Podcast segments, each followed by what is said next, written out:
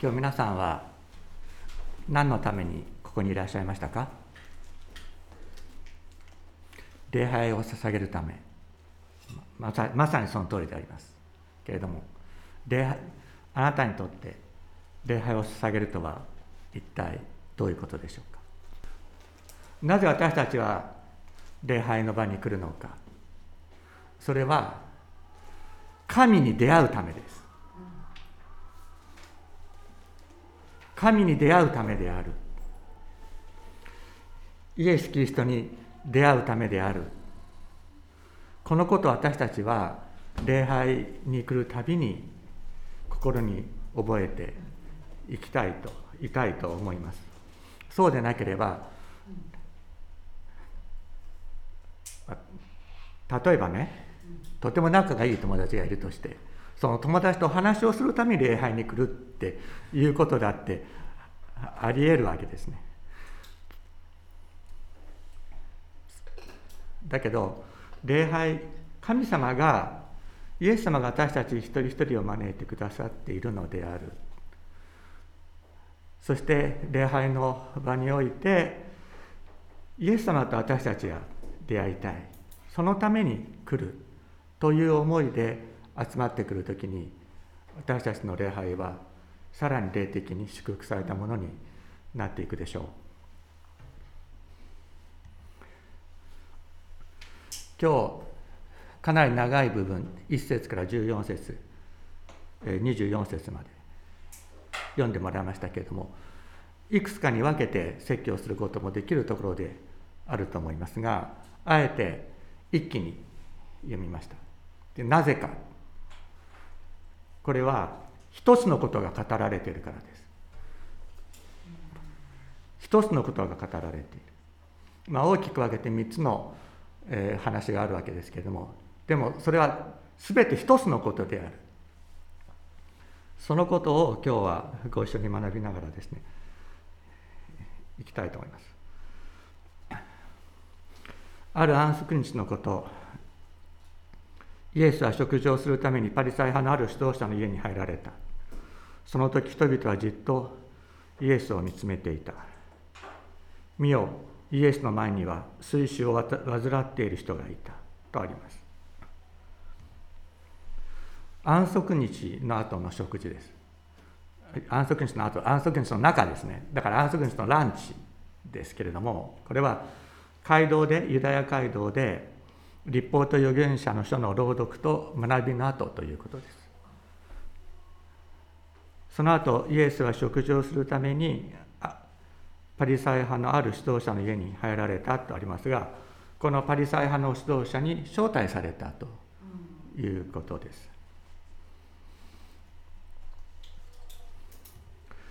するとですねそこにイエス様の前に水晶を患っている人がいてそして人々はずじっとイエス様を見つめていた。なぜこの人はイエス様の前にいたんでしょうか？たまたまですか？この水晶を患っていた人はも招かれていたんですか？どうなんですか？こういうふうに考えると聖書の読みが深くなるね。この人は招かれていたんだろうか？どうだったんだろうか？今の我々の日本の感覚で言えば招いてない人が来るってことはありえないじゃないですか。だけど当時のイスラエルではそうではなかった。当時の家は出入りが比較的自由で招かれていない人も食事の時に入ってくることができたのです。あのイエス様が十字架にかかられる前に、えー、シモンの家でイエス様の頭に香油を注いだ女性がいますね。呼ばれてないですよねあの人。呼ばれてないですよ。またあの同じ出来事だったかもしれませんけれどもイエス様の足に香油を注いだ人もいた。その人も呼ばれてない、まあ、こういうことから見て当時の家は比較的出入りが自由であってそして誰でも入ってくることができたというそういう社会的な状況があったわけですね。だからこの水腫を患っている人は招かれてないないわけです招かれてないんです。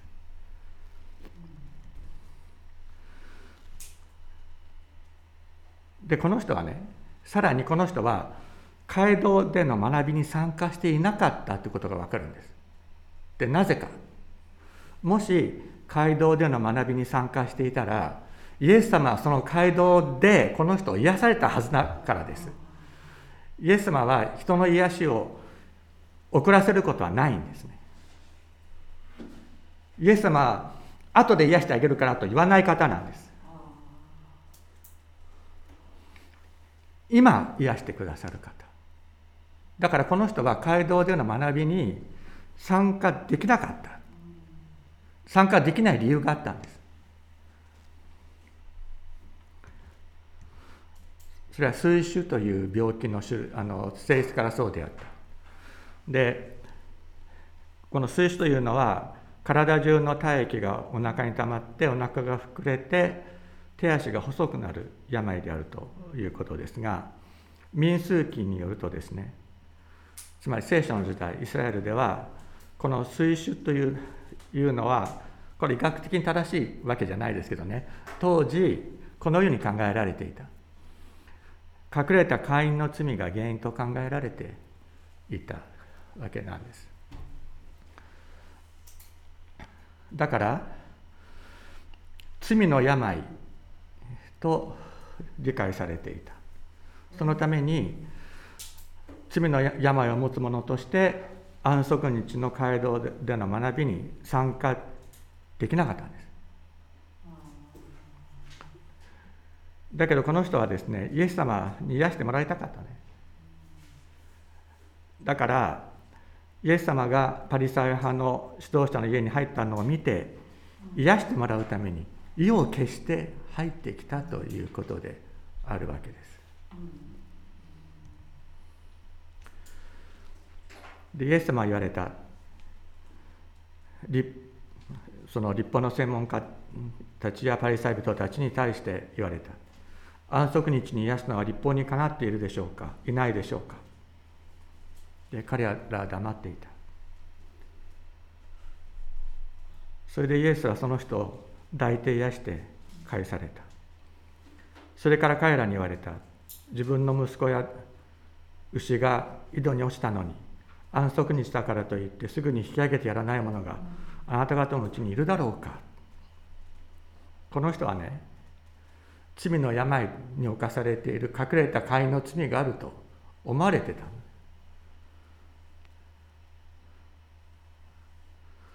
この人は罪人である。汚れていると人々が思っている時にイエス様はこの人を言葉だけで癒すことができるイエス様がこの人を抱きしめて癒されたのです。この人は尊い神の子だって言って抱きしめてくださった。これまでこの人は何年ぐらいこの病に苦しんでいたでしょうか。その間ひょっとしたら身に覚えのない罪を犯していると言われてそして汚れた者として罪ある者として差別されてきた。そういうそのことをイエス様は知ってねこの人を抱きしめられたのです。そして癒された。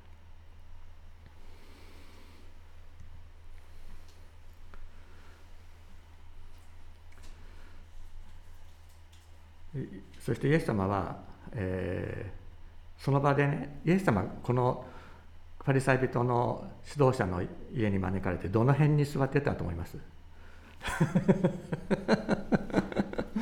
どの辺に座ってたと思いますか？定石でしょうかね。上座でしょう上座でしょうかあの下座でしょうか。どの？イエス様若いからねどうだったんでしょうか？客として招かれた人たちが、えー、上座を選んでいる様子に気がついて彼らに例えを話された。結婚の披露宴に招かれた時は、えー、上座に座ってはいけません。あなた方より身分の高い人が招かれているかもしれません。あなた方やその人を招いた人が来てああなたやその人を招いた人が来てこの人に席を譲ってくださいということになる。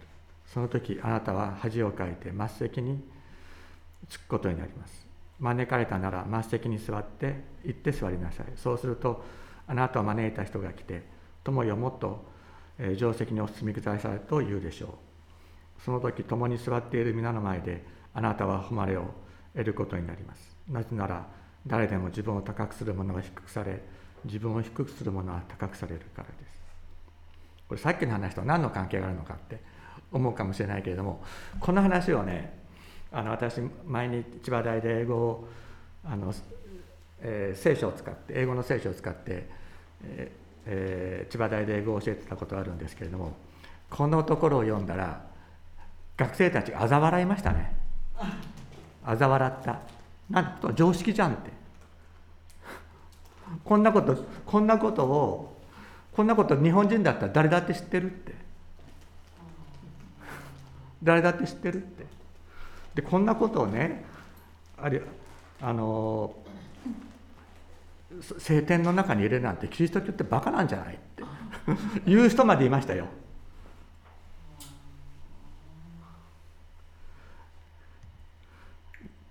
ね、そんな日本人だったら誰だって知ってるようなこれ処世術でしょ？こんな処世処世術をあのわざわざ聖典に入れるようなことかって言って千葉大の中で嘲笑った学生がいましたけれどもでもイエス様はそんなことを処世術を教えてらっしゃるんじゃないんですよ。イエス様はここでどこに座っていたんでしょうか？この水晶を患っていた人の席はあったんでしょうか？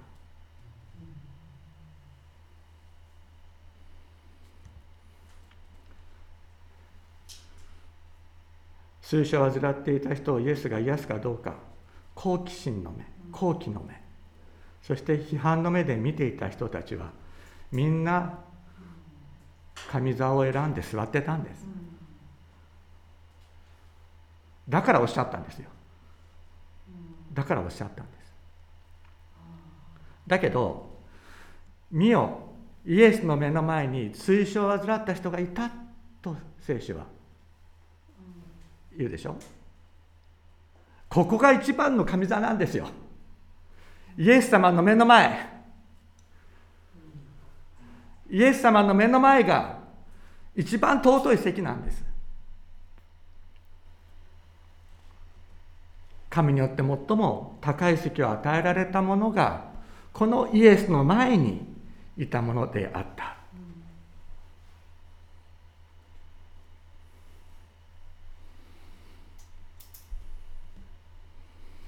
イエス様は癒しめられて席も与えられなかった人。この人こそ神によって最も高い席を与えられた人であるということをおっしゃってる。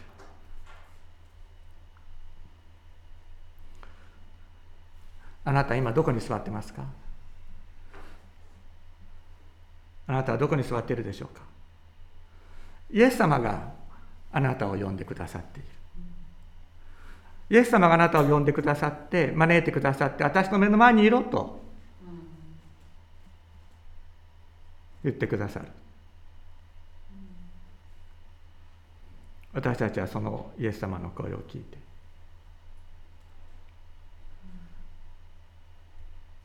そして私たちもイエス様の目を見つめるものでありたい。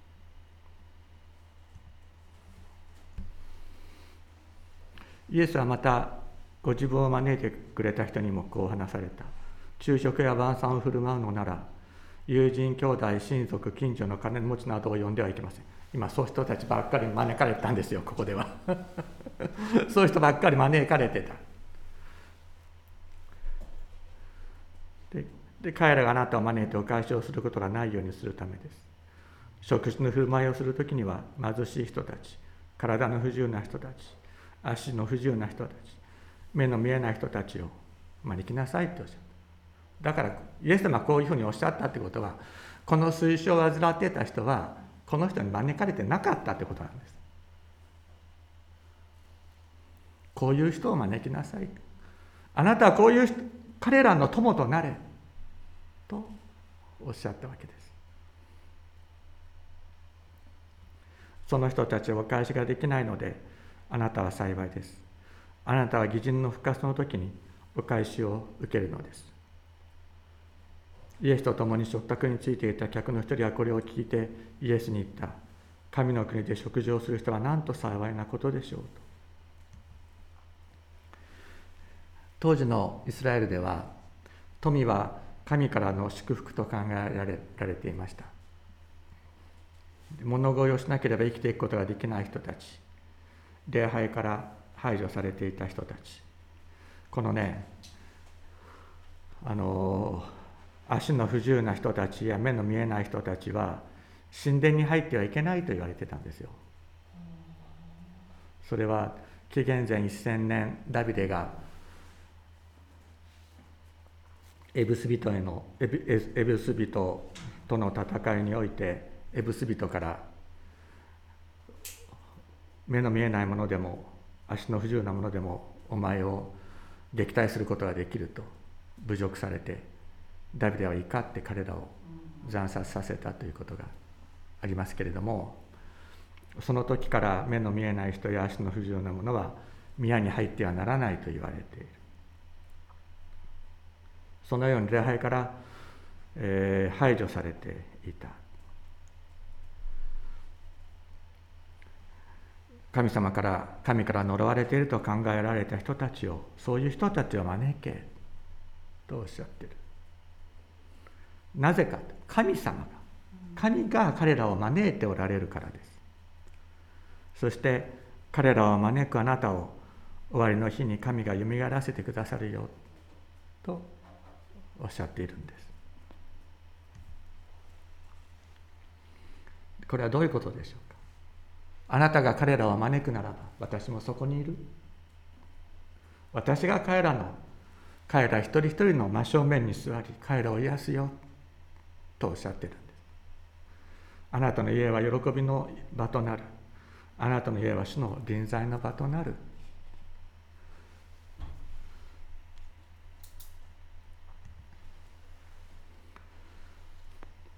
するとイエスは彼にこう言われた。あるある人がこの彼っていうのは神の国で、えー、食事をする人はなんと幸いなことだろうと言った人にイエス様はお答えになった。ある人が盛大な宴会を催し大勢の人を招いた。宴会の時刻になったのでしもべを使わし招いていていた人たちに「さあおいでください。もう用意ができましたから」と言った。ところが皆同じように断り始めた。最初の人はこう言った。畑を買ったので見に行かなければなりません。どうかご容赦ください。別の人はこう言った。極引きの牛を買ったのでそれを試しに行くところです。どうかご容赦ください。また別の人はこう言った。結婚したので行くことができません。しもべが帰ってきてこのことを主人に報告した。すると家の主人は怒ってこのしもべに言った。急いで町の大通りや路地に出て行って貧しい人たち体の不自由な人たち目の見えない人たち足の不自由な人たちをここに連れてきなさい。あの断る理由ってまあもっともらしく聞こえるんですけどどれも断る理由にはならないです。この人たち金持ちなんですよ。畑買うことができるわけですよ。しもべが当然いるんですね。しもべが当然いるんですよ。牛を10頭買うことができる人がいる。一気に10頭買うことができる経済力を持った人なんですよ。言葉って。この人にも当然しもべはいるんですね。しもべに生かせればいいんですよ。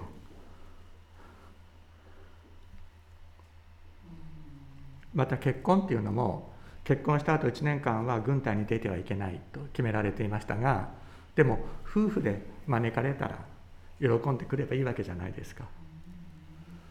どれももっともらしく聞こえるけれどもどれもこの人が嫌いだから行かないんですよ。招いてくれた人のことを嫌っていて行かないんで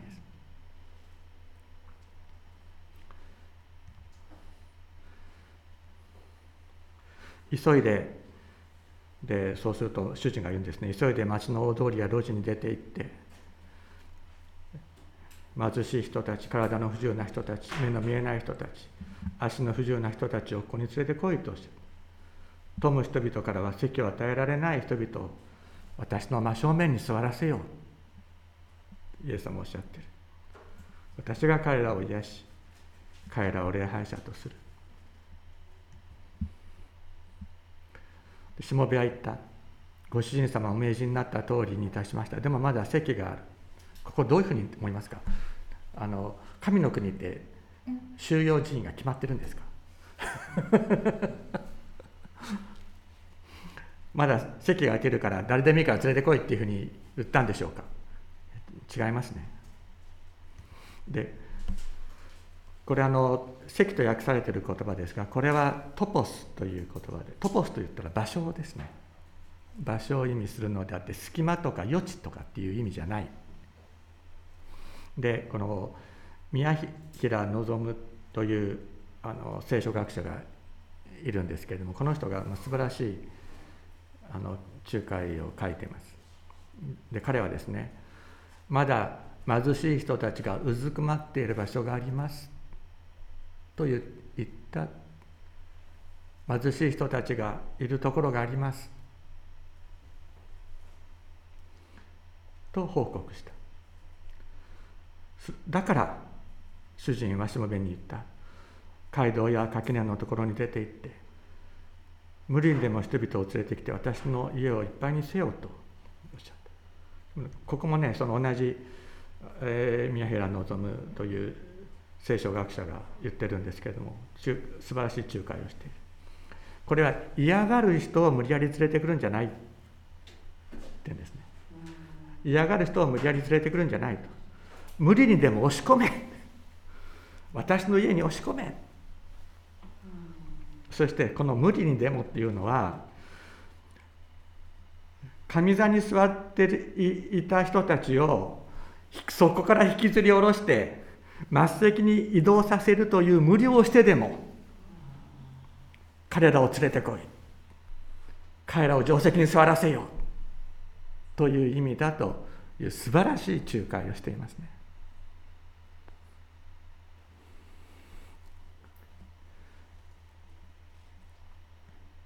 神様が一人一人を招いてくださっている。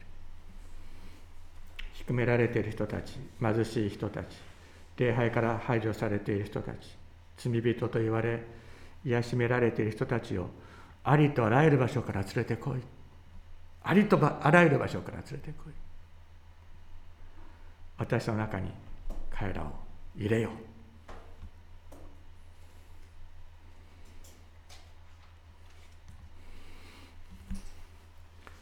癒しめられ差別されてきた人々をご自分の真正面に引き寄せてくださる方がいる。私たちの存在の全てを真正面で受け止めてくださる方がいるのです。一人一人ねだから礼拝にあ今日も日曜日あ早く行かないと間に合わない、まあ、そういう気持ちで来られる私たちもそうなんですけどもだけどもっとももっと大切なことは主が招いてくださっている。今日主が私たちを一人一人を真正面に座らせてくださる。そのそれを毎週経験できたらなんと素晴らしいことでしょうか。そしてイエス様はそれを経験させたいと願っていらっしゃる。先ほどご一緒に読んだ聖書の言葉に満ち足りた喜びがなたの見舞いにある楽しみがあなたの右に常しえにあると。あなたの見舞いには喜びが満ち溢れている。また信仰の父と呼ばれたアブラハムが神様の言葉を聞いた時このように言われた。私は全能の神である。あなたは私の前に歩み全きものであれと言われました。このね前っていう言葉ねのヘブライ語はあの前と顔っていうのは同じ言葉なんですね。前と言葉っていうのは同じ言葉。あの世界中の言語でヘブライ語だけじゃなくて結構ねあの前ってあの顔という言葉が前という意味で使われる言語結構あるんですよ。で日本語の場合にはねちょっとこれはねあの顔じゃないけど前の「間」は目ですよ。目が見える方向っていう意味。ま例えばまぶたとか眉毛とかまつげとかって言うでしょ。目のこと「ま」って「ま」なんとかまつげ眉毛っていうふうに言うでしょ。でその「絵」っていうのは方向を表す。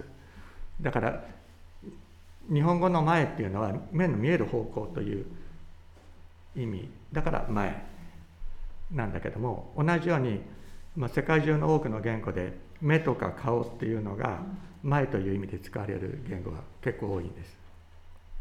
でヘブライ語では前と顔が同じ言葉です。であの私たちの礼拝ではいつもね祝祷民数記の言葉をあので祝祷してますけれども主があなたを祝福しあなたを守られますように主が御子あなたに照らしあなたを恵まれますように。主が御子あなたに向けあなたに平安を与えられますようにと祝福の言葉を、えー、民数記の言葉で祝福をしますけれども神様が顔を向けてくださる。顔を向けてくださる。私たち一人一人に顔を向けてくださる。神様が。それが祝福なんだ。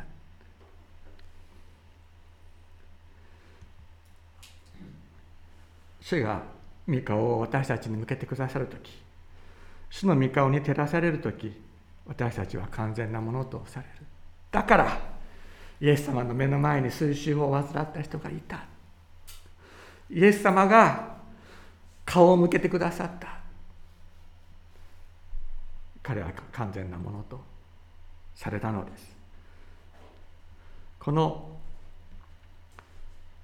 イエス様が私たち一人一人を招いてくださっている。あなたは私の面前にいよと。あなたは私の目の前にいなさいと。私がお前を全きものとするとおっしゃってくださっています。お祈りをしましょう。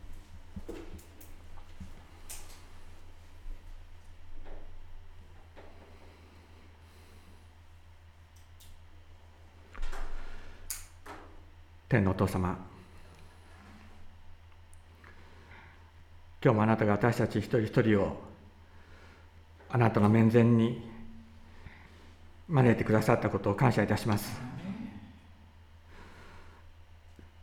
どうぞいつも私たちに命じてください。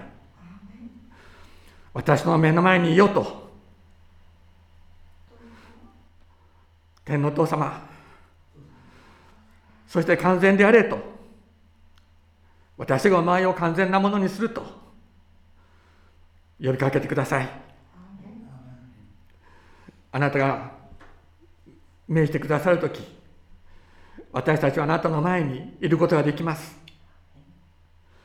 あなたが命じてくださる時私たちは完全なものとされます。聖様日々あなたの御声を聞きあなたの目の前を歩いていくことができるものであらせてください。天のお父様また私たちの知っている方々あるいはまだ知らない方々であなたを求めている者たちあなたが招こうとしていらっしゃる一人一人と出会わせて彼らをあなたの見舞いに共に連れてくることができるように導いてください。そしてあなたの家をいっぱいにすることができるように私たちをお持ちください。イエス様の尊い皆によってお祈りいたします。アメン